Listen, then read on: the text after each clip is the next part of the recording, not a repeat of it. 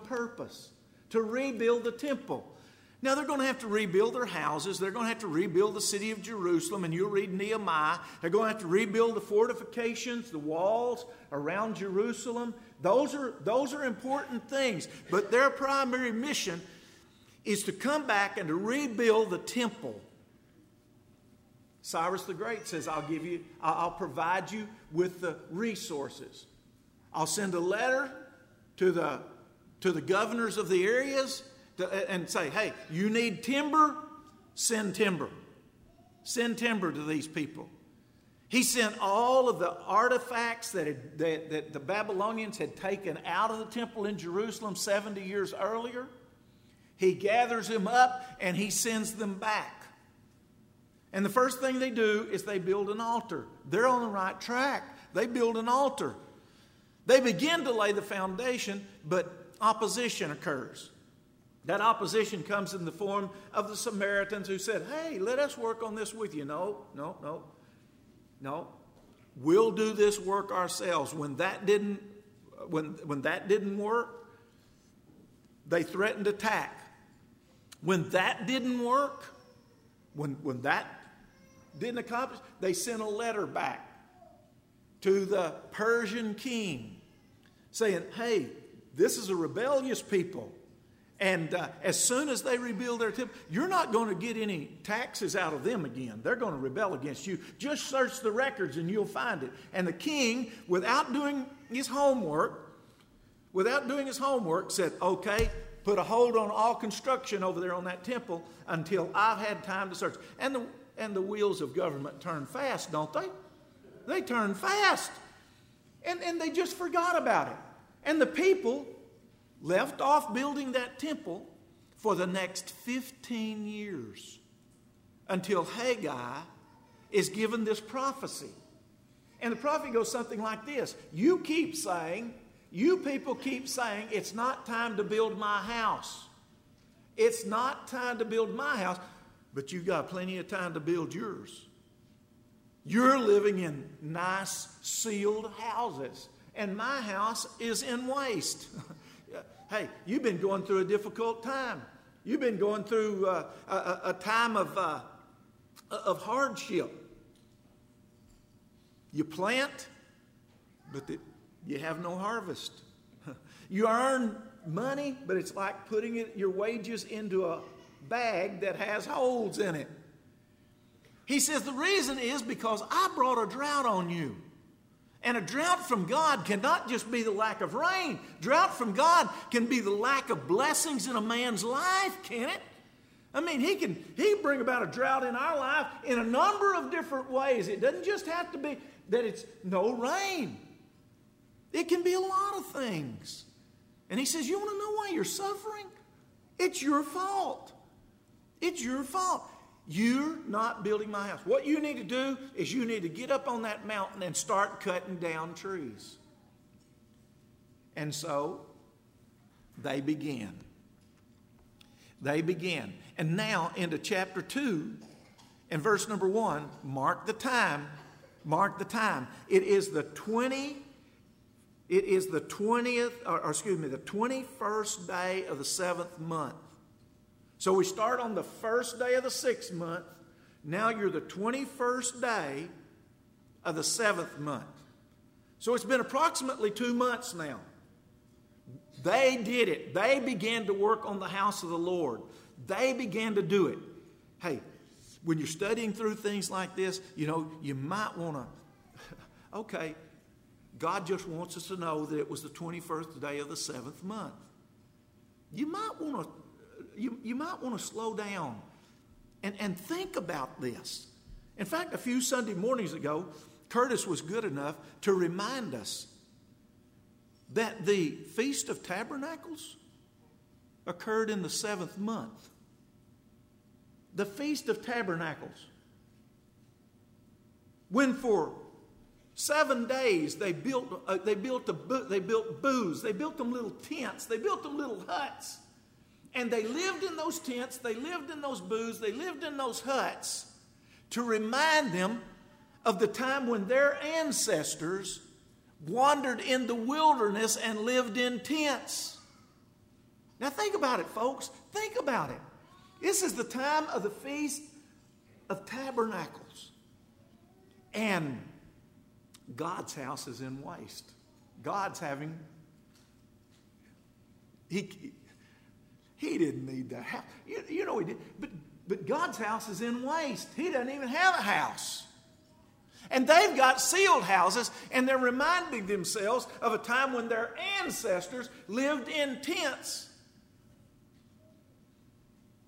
It's the 21st day of the seventh month. In fact, that Feast of Tabernacles is just about to end, and the, the Feast of Harvest will begin. The Feast of Harvest, known better to us in the New Testament, which we'll conclude with, a, with what we know as Pentecost in the New Testament. Pentecost, 50 days. We, we refer to it as 50 days after the Passover. It's 50 days after the first sickle has been put to the grain. The harvest is now finished. And here comes Pentecost, and you have this feast of harvest. The feast of harvest. Hey, we're, they're, they're about to enter into the feast of harvest now. Feast of harvest. Okay, harvest it. How's that look to you? How did it look to them? They've got nothing. They've got nothing. They've been going through this period of drought because the Lord's house, and He's disciplined them. But He didn't have to slap them around for two or three days, two or three months, two or three years to get their attention.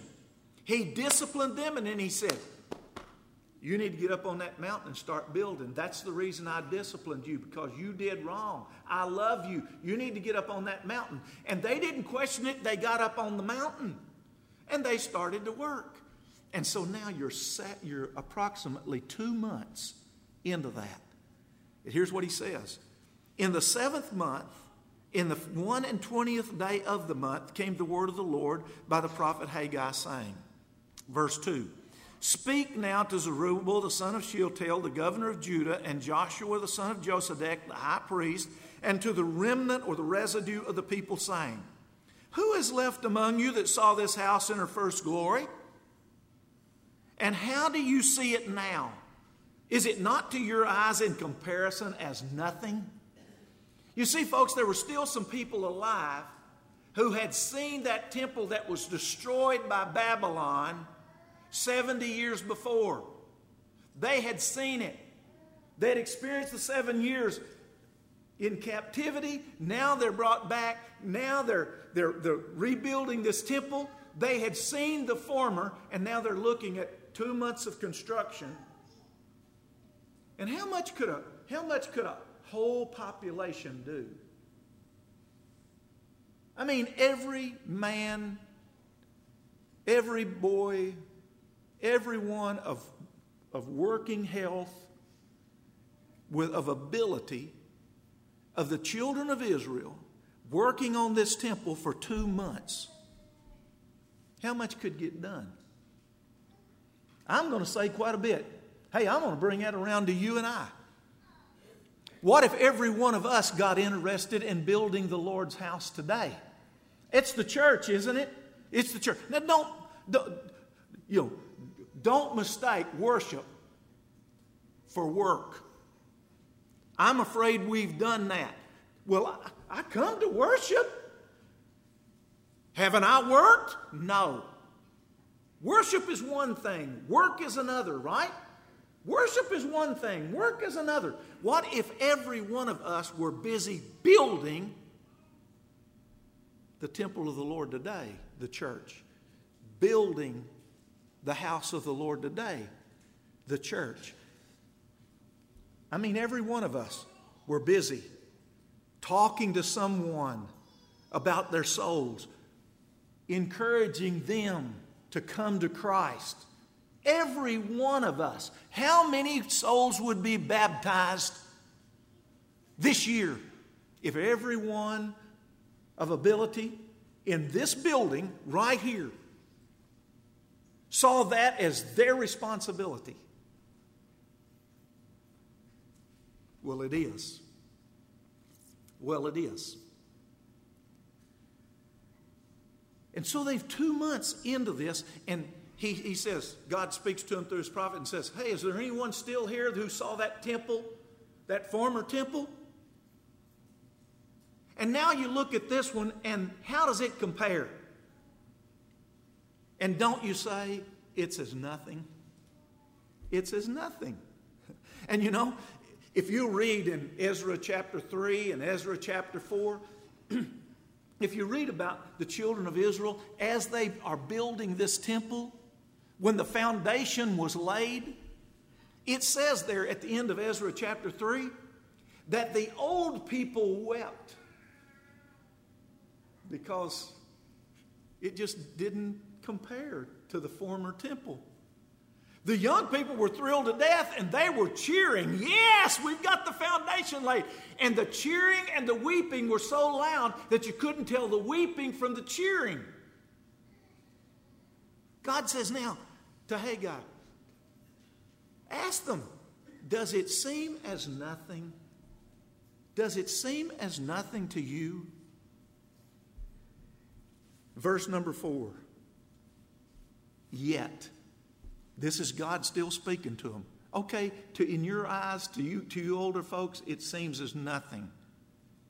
Yet, now be strong, O Zerubbabel, saith the Lord.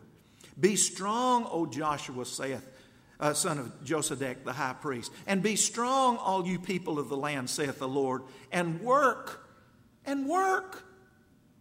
When you get discouraged, when, when you start a project and you get into it, and it's not turning out the way you thought it was going to turn out. Do any of you have any? It, uh, you, it, it wouldn't happen to you, would it, brother? But I've got projects laying around that I said, forget it. It's not turning out the way I thought it would. It's not looking like I thought it would. Forget it. I got I got birthday presents for grandkids hanging on walls and laying on shelves everywhere. Well, not really, because I burned a lot of stuff this past week. But I just burned it. It didn't turn out the way it wasn't going like I thought. I never finished it. I never finished it. What's the what what what's facing these people? They're two people. They're two months into the work, and the old people are saying, "That ain't nothing like the old temple. I'm sorry, guys. Y'all think y'all doing great, but that ain't. And the young people, uh, you know, discouragement could set in, right? Discouragement could set in. So here comes God's message to them Be strong. Be strong and work. And work. Here it is, folks. For I am with you, saith the Lord. Now, don't miss this. Don't miss this. Look right up here, look in my eyes, or look straight down at that Bible, but don't you miss this. Look at verse 5. According, this is God speaking, according to the word that I covenanted with you when you came out of Egypt, so my spirit remains among you. Fear not. What promise did God make the children of Israel when he came when he delivered them out of Egyptian bondage? You know the one we'll think about first and foremost? I'm going to take you into a land that flows with milk and honey. Oh, it's the land, it's the land. The promise that God made them, that is the significant promise, and the most important promise is, I'm going to be with you. Because so what if you go into the land of Canaan and God's not with you? Right? So what? The promise that God made them is, I'm going to be with you. That's all that matters, folks. That's all that matters. Is God with you? And he says to these people who are two months into this, and, it, as they look at it, it's nothing. It's nothing compared to the former. God says, don't get discouraged. I'm paraphrasing for him now. But don't get discouraged. Stay strong. Keep working. I'm with you. I want to bring it down to our day and age. You know, we think it's really, really hard because we've been told that for so long by so many people that it's really, really hard to find somebody who's interested in becoming a Christian. It's the devil's lie. It's being told by devil's servants. It's not the truth. It's a lie. But we bought into it. Oh, it's so much harder. And it'll go something like this. Well, think about it. There were 3,000 who were baptized on the day of Pentecost. You don't see anything like that happening again. The church, the church multiplied. It multiplied both men and women. It multiplied greatly. And now look what we're doing. Well, I remember a time when the Church of Christ were the fastest growing religious, uh, or second fastest growing religious organization in the world. And look at us. And we bought into that junk. That it's because people aren't interested in becoming Christians. And because we bought into the devil's lie that people aren't interested in becoming Christians, we're not going to share the gospel with them because we've already know they wouldn't be interested anyway. You know what God would say to you? It's time you got up on that mountain and started chopping down trees. I'll be with you. And that's all that matters anyway. So, what if you never converted another soul? I'd still be with you, right? And isn't that all that matters? But the truth is, if you'll share the gospel, you'll build his house. You'll grow. It'll, it'll, it will the Lord's church will grow. But it's not one man's job, it's every one of us have that responsibility. Every one of us. He didn't say, hey, Zerubbabel, you need to chop down trees. Yeah, he said, Zerubbabel, you need to chop down trees. But he didn't say, do it by yourself. And he didn't say, Joshua, get up there and chop down. Oh, he did. But he didn't say, do it by yourself. All you people, right? All you people. You need to do this. You, you, you need to do this too. And then you're going to get discouraged. If you're not careful, you're going to get discouraged. But stay strong and work. And work. I know. Work's a four letter word, and we're not supposed to use four letter words, are we? And work and work, and I'll be with you. And that's what the church is all about, anyway. How many times do you read in the pages of the New Testament? And you'll be my people, and I'll be your God.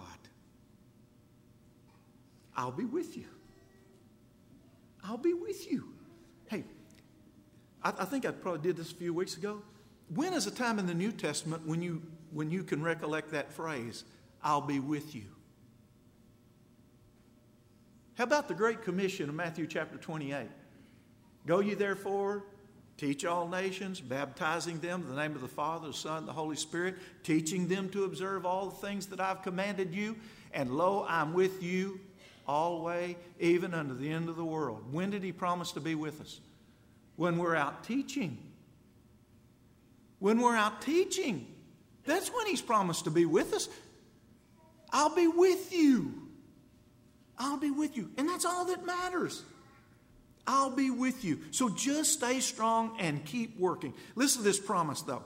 Listen to this promise. Verse 6, I'm down through verse 9. I probably haven't got it wrote all on one slide there, um, so I'll break it down for you. Verse 6 and 7. For thus saith the Lord of hosts, Yet once it is a little while, and I will shake heavens and earth and sea and the dry land. I will shake all nations Look at this phrase. And the desire of all nations shall come. And I'll fill this house with glory, saith the Lord of hosts. How you say it's nothing. Look at it. You say, compared to the other one, it's nothing. He said, But I'm going to be with you, and the desire of all nations shall come, and I'll fill this house with glory. Keep your finger here. If you, if you wish, you can, you can find this pretty easy. It's the last uh, book in the Old Testament, Malachi chapter 3, verse number 1.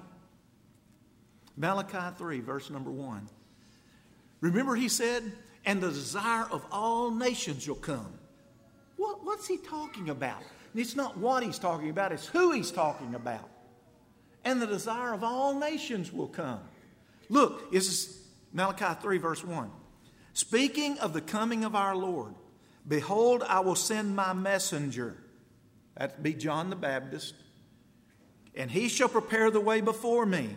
And the Lord whom you seek shall suddenly come into his temple, even the messenger of the covenant, whom you delight in. Whom you delight in. Behold, he shall come, the Lord of hosts. God's promising them I'm going to fill this temple with glory, greater glory than in the other temple. I'm going to fill this temple with glory. Now, they had to wait 500 years for it. How would you like an investment like that? Someone says, Hey, I've I got a deal for you. You give me this much money, and in 500 years, it will have tripled. What'd you say? Well, I'd say, what good's it going to do me, right? you think I'm going to live 500 years? But they had to wait 500 years for it, but that's okay because in that 500 year period, who had been with them? God had been with them, God had been with their children, God had been with their grandchildren, God had been, God had been, God had been with them. And then Jesus comes. And did Jesus ever go into his temple, into this temple? Yeah. Yeah. He went in there. He went in there at the age of 12, didn't he? Y'all know your Bibles, right? He went in there at the age of 12. At the age of 30, he went in there. And he cleansed it, didn't he? He cleansed it. At the age of 33, he goes into that temple again and he cleanses it again. He says, You've made my father's house a den of thieves. It's supposed to be a house of prayer. And he cleansed it. And he cleansed it again. Jesus was in this temple. He was in it. Hey, bring it on down. Bring it on down. That physical temple was destroyed in AD 70. But does God have a temple today? And the answer is yes, it's the church. Is Christ in his church? It's there. And all nations desire. This is what we've been looking for from the time that Adam and Eve ate that fruit and was cast out of that garden. This is what we've been looking for. We've been desiring it. When will it come? When will it come? And now it's come and we don't appreciate it. Now he's come. He's in his church. Hey, I'll, I'll read a little bit further for you. Verse 8 and 9.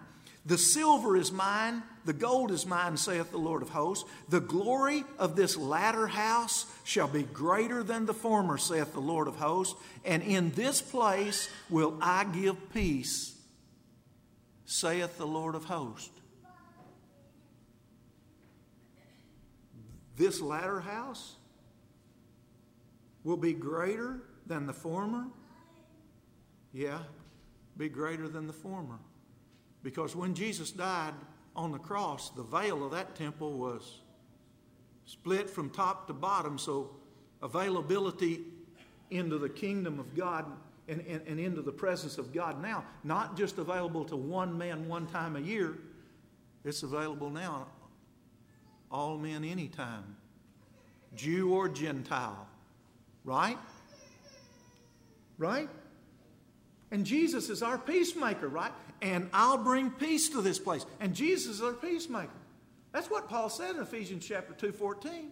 And he is our peace, who has broken down the middle wall of petition between us, even the law of commandments contained in ordinances, for to make in himself of the two, the Jew and the Gentile, one new man, so making peace. And he came and he preached peace to you that were far off, that's us Gentiles, and to them that were near. God promises to bless us, to bless us if we'll work at building His house and if we'll stay strong and work. And work.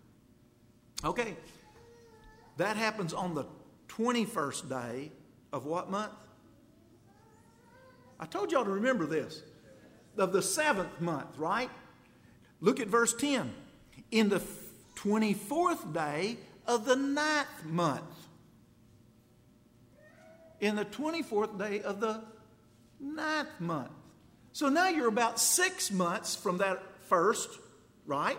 From that first, and you're about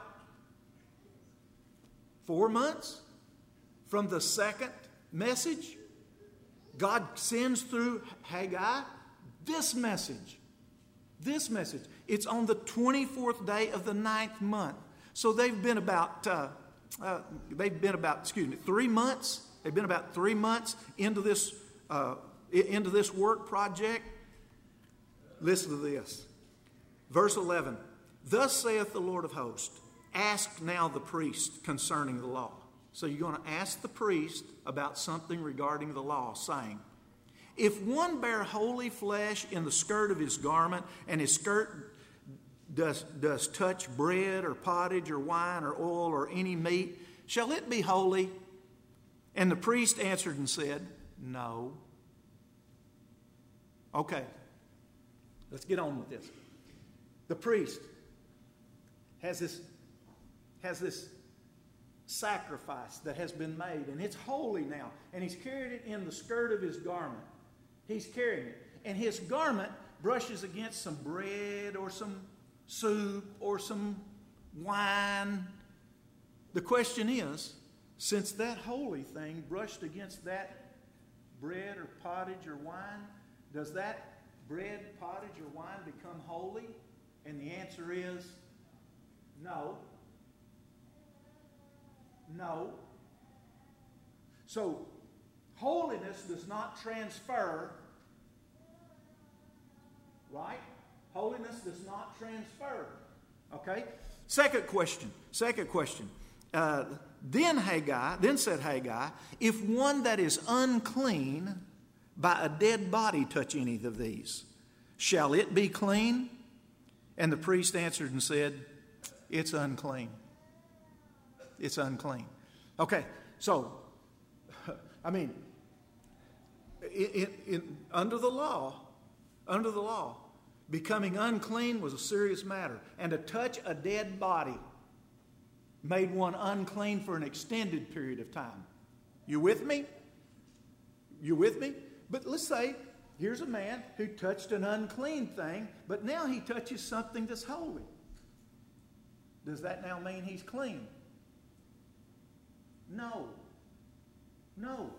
Holiness doesn't transfer.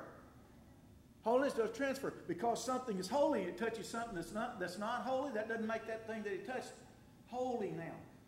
Because he's unclean, if, he touches something that's, that's holy, what does he make it? He makes that unclean.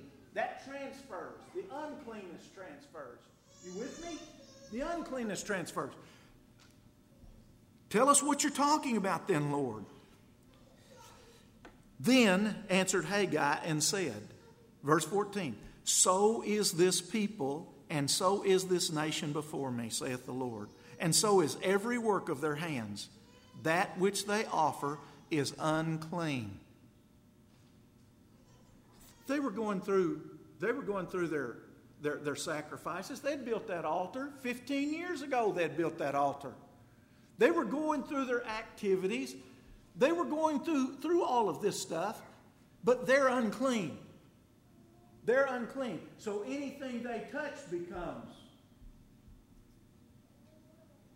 I'm going to give you time to sort this out.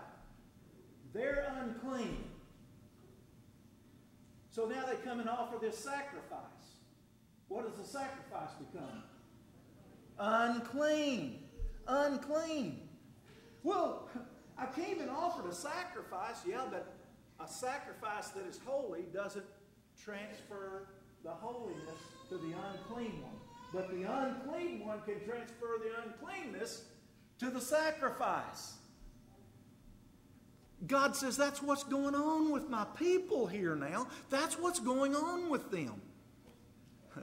hey, it's, it, it, like, you know, there's only one thing, folks. There's only one thing that you can do with sin in your life.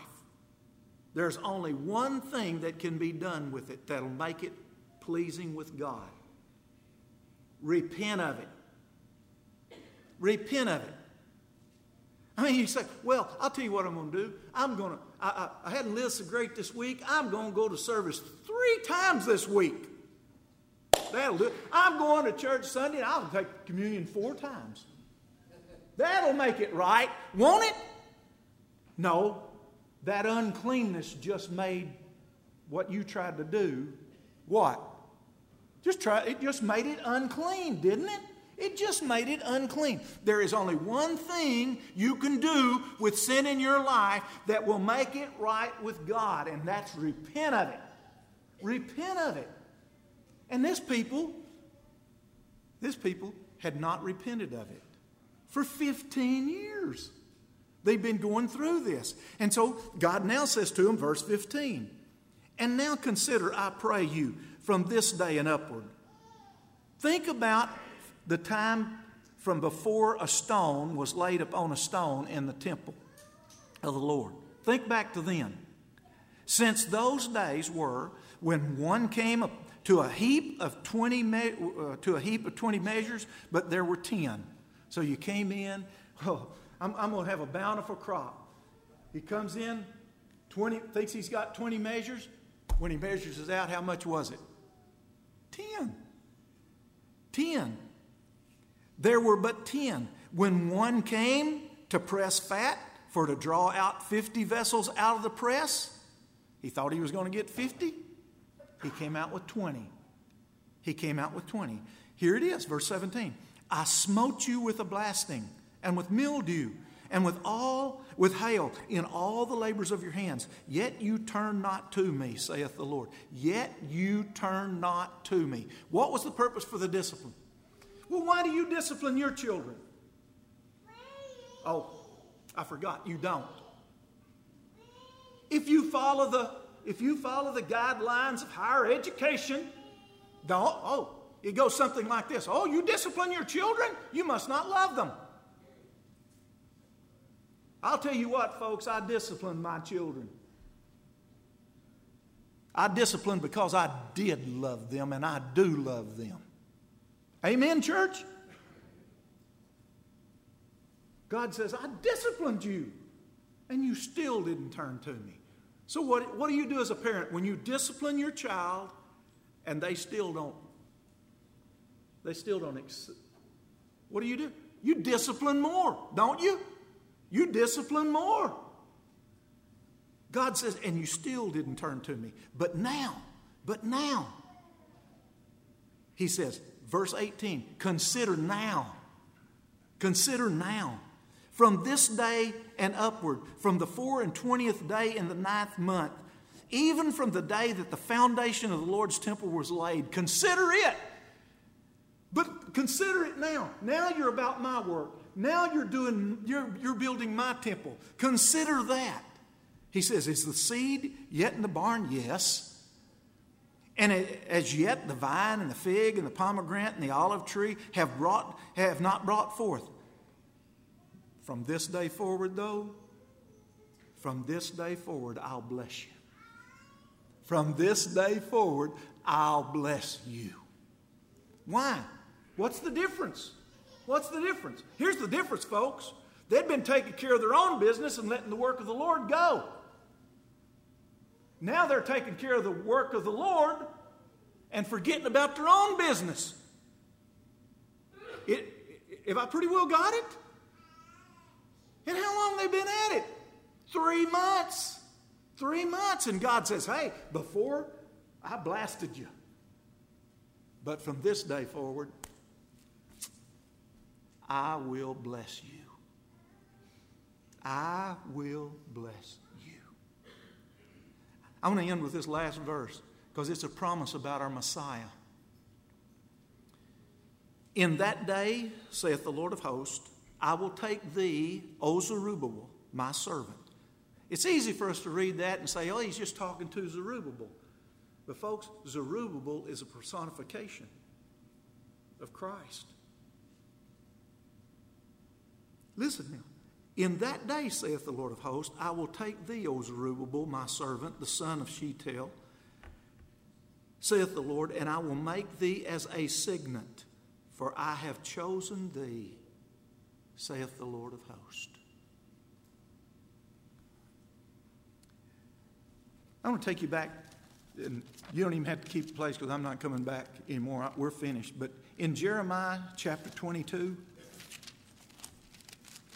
Jeremiah chapter 22, this, this man is sometimes known is sometimes known as uh, Jeconiah. Here he's known as Coniah in this translation, but he's the same man. He's the son He's the son of Jehoiakim. Jehoiakim was the last official king of the Jews. Babylon came and took Jehoiakim away and appointed Jehoiakim's son, Jeconiah, also known as Coniah, to be a son. He only reigned three months. He only reigned three months. And Babylon came and took him away carried him off to Babylonian captivity. I'm looking at Jeremiah chapter 22, verse 24. As I live, saith the Lord, though Coniah, Jeconiah, though Coniah, the son of Jehoiakim, king of Judah, were a signet upon my right hand, yet I will pluck it from thence.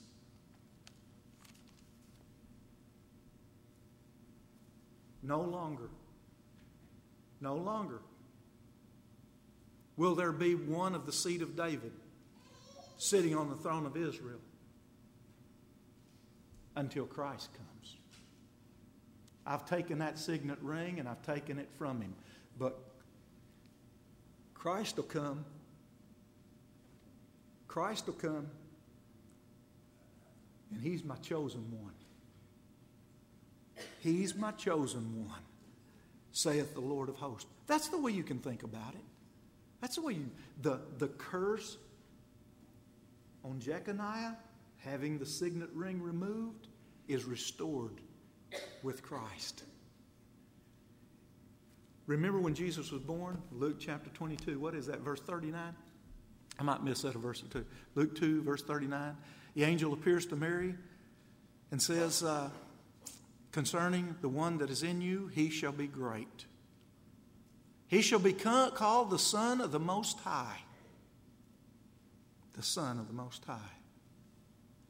And the Lord Himself will give unto him the throne of David forever. Forever. Blessing restored. Blessing restored. Folks, we're living in this age. We're living in this age.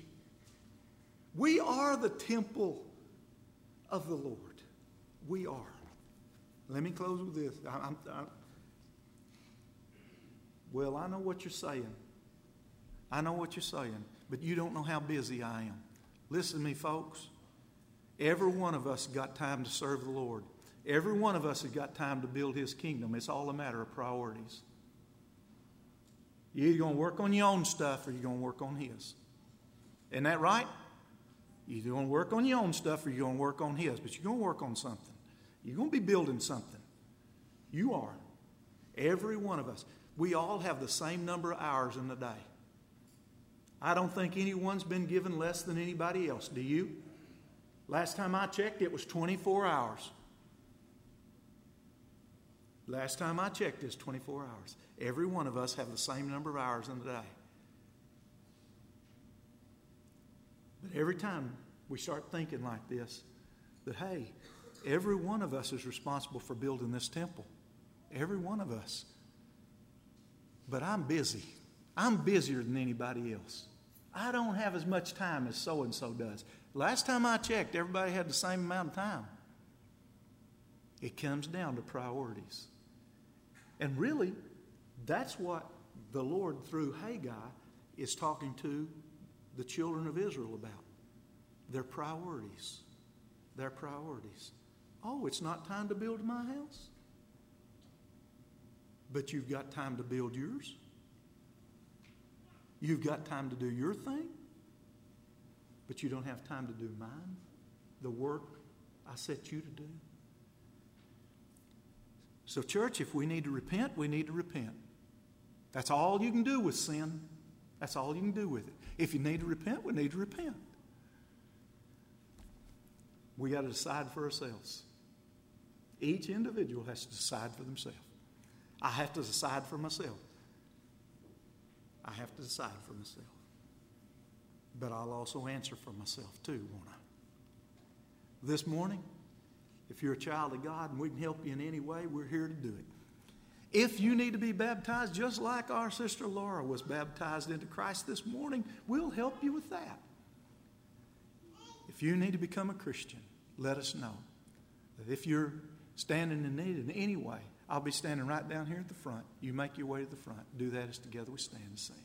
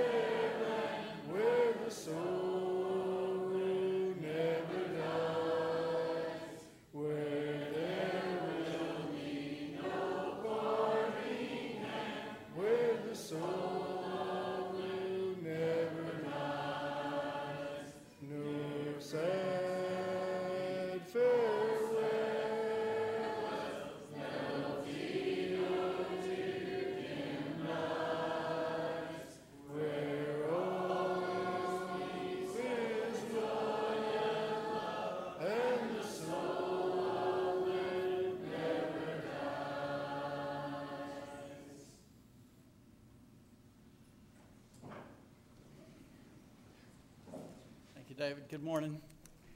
Um, I'm Gary this morning. They're out of town.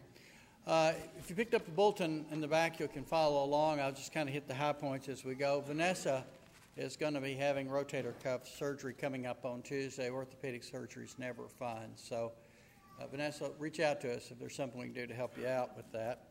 Ken back